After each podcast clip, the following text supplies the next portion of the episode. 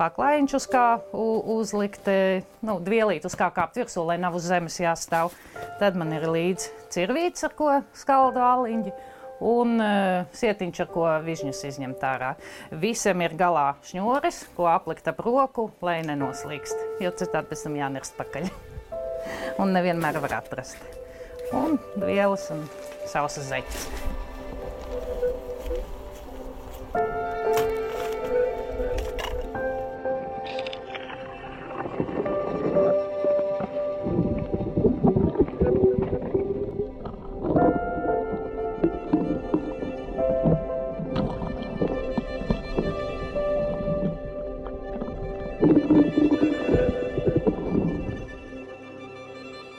Mammai bijām pieci bērni, un mēs peldējām eh, agri.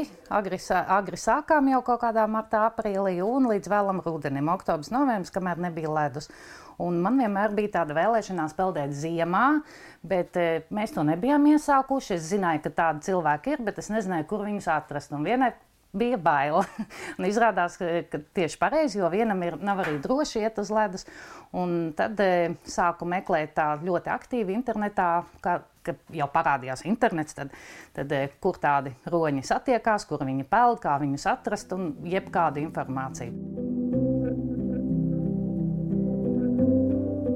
Pirmais, ko es atradu, bija Latvijas čempionāts Ādažos.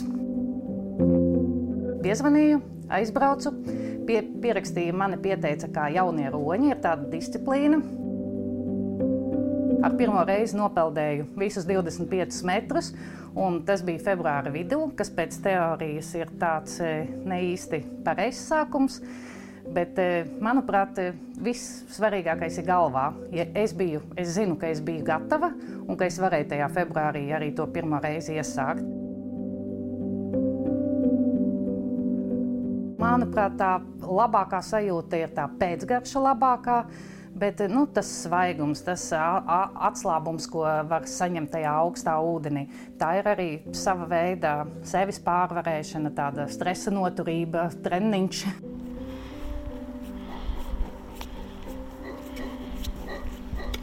Vidēji ziemā zem ledus ūdens temperatūra ir 4,5 grādi.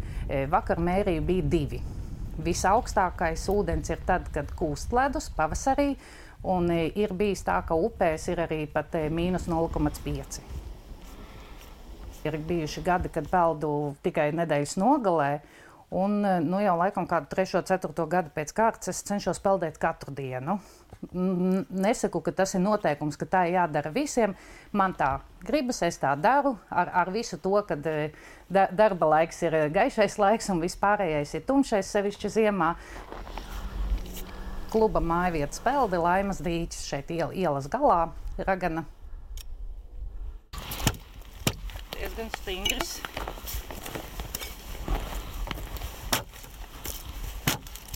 Bet te ir mazāk kā vakar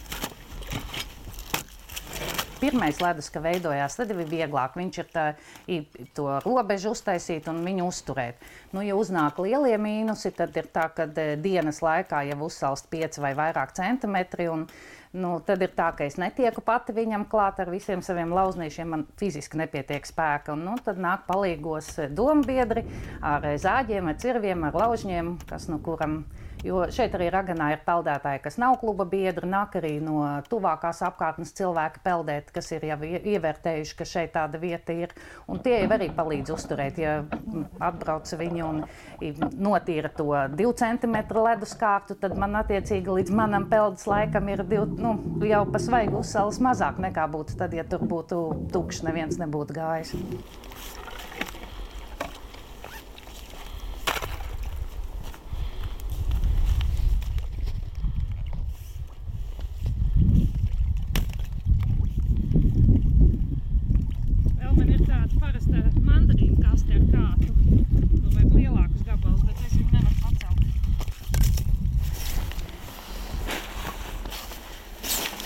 Viens uz kā uzkāpt, otrs ar ko slaucīties un sausas zeķes.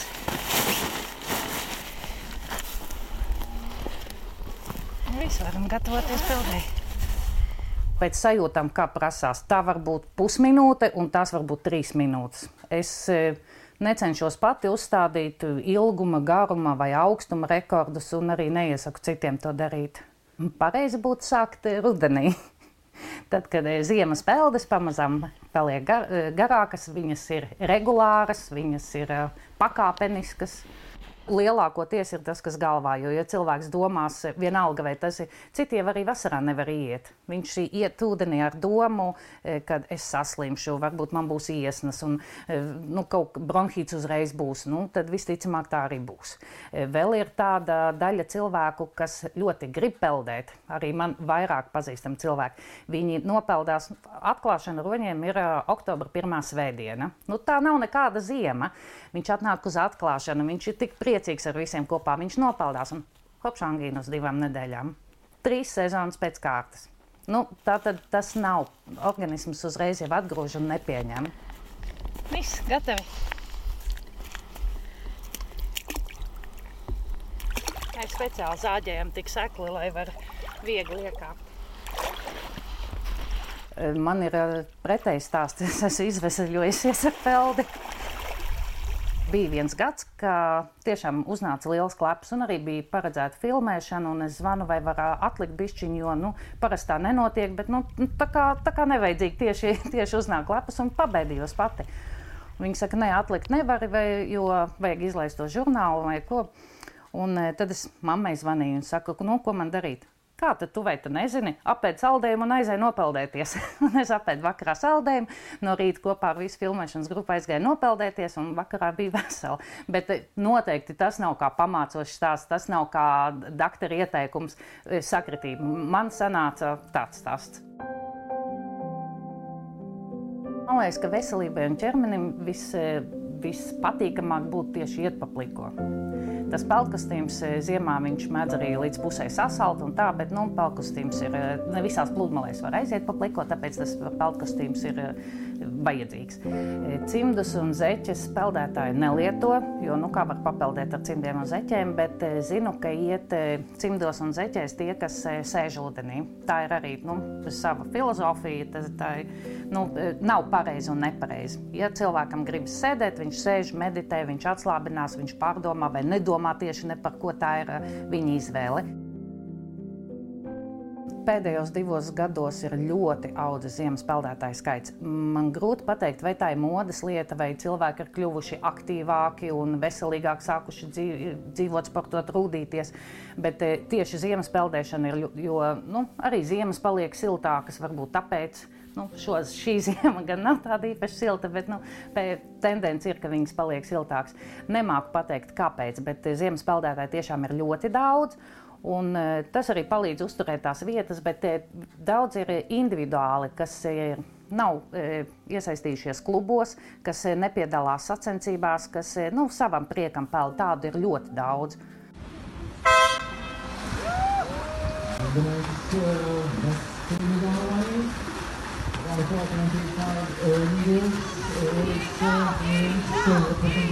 Thank you. Mēs esam sportisti, mēs esam peldētāji, un uh, ziemas peldētājiem sacensības notiek tāpat kā īstiem peldētājiem. Atšķirība ir tikai tā, ka tas ir uh, atklātais ūdens, jebkurā gada laikā. Šie cilvēki, kas uh, rūdās, kas nodarbojas ar ziemas peldēšanu, es neesmu saskārusies ne ar vienu negatīvu cilvēku. Mēs esam draugi, arī sacensībās mums šī konkurence ir draudzīga, nevis tāda sīva, ka tik kāds nu, tur iegās vai iešlikstīt, lai nepareizi apgriežās vai ko. Tā ir tikai draudzīga konkurence konkurence. Nu, tādas man ir. Cik tur ir? Nedrīkstot skaitīt, tad nebūs vairāk. Nezinu. Pat eh, noturējos tad, kad mazgāju bantītes, pat tad neskaitīju.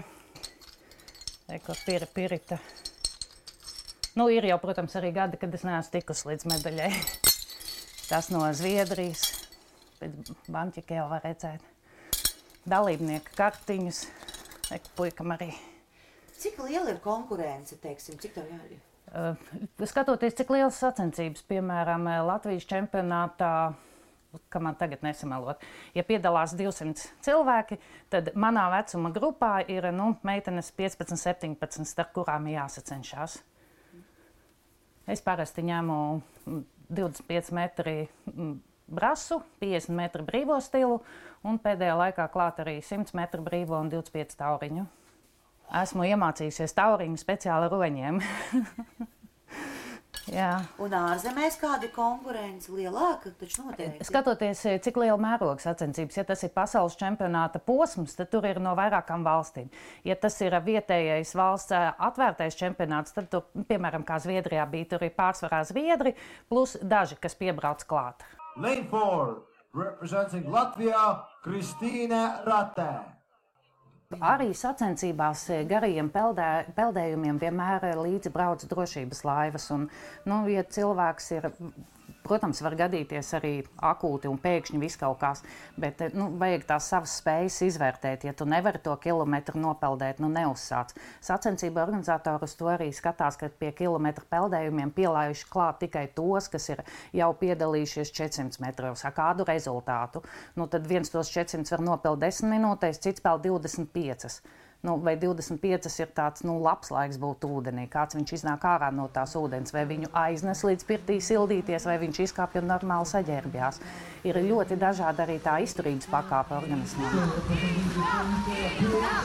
Tad, kad es sāku peldēt, man ļoti liels un labs skolotājs padomdevējs eh, bija pirmais, kā kā tieši no kā es mācījos visas tās eh, roņa lietas, eh, Raitas Gultnieks no ogres roņiem. No viņa mācījos, viņa ņēma pa paraugu, jo es tiešām biju jauniņais šajā jomā, es nezināju neko.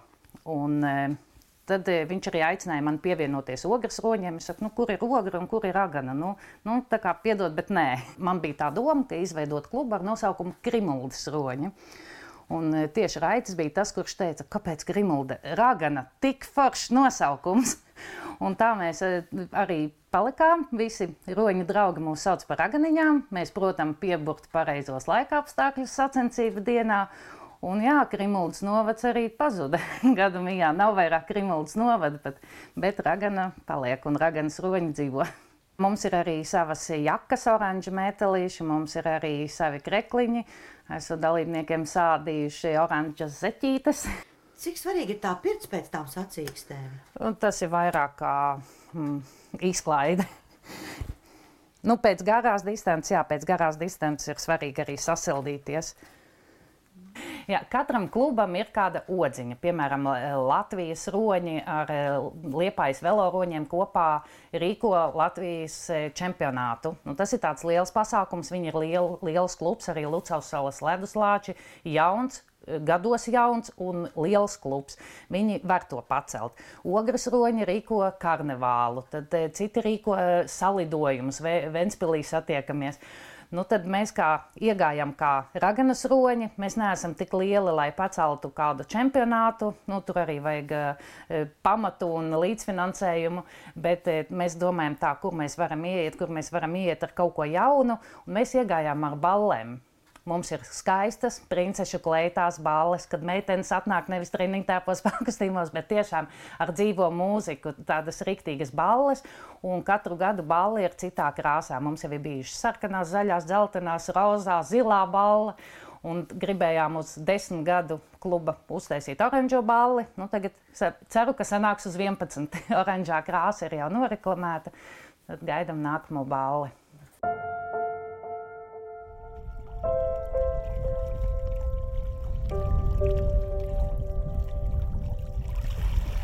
Arī mēs kā sportisti ejam prieka pēc peldēties. Mēs arī satiekamies, mēs ejam uz e, savu dīķi, mēs braucam uz citiem ezeriem, uz upēm, uz jūru, braucam peldēties. Nu, tīri tālu.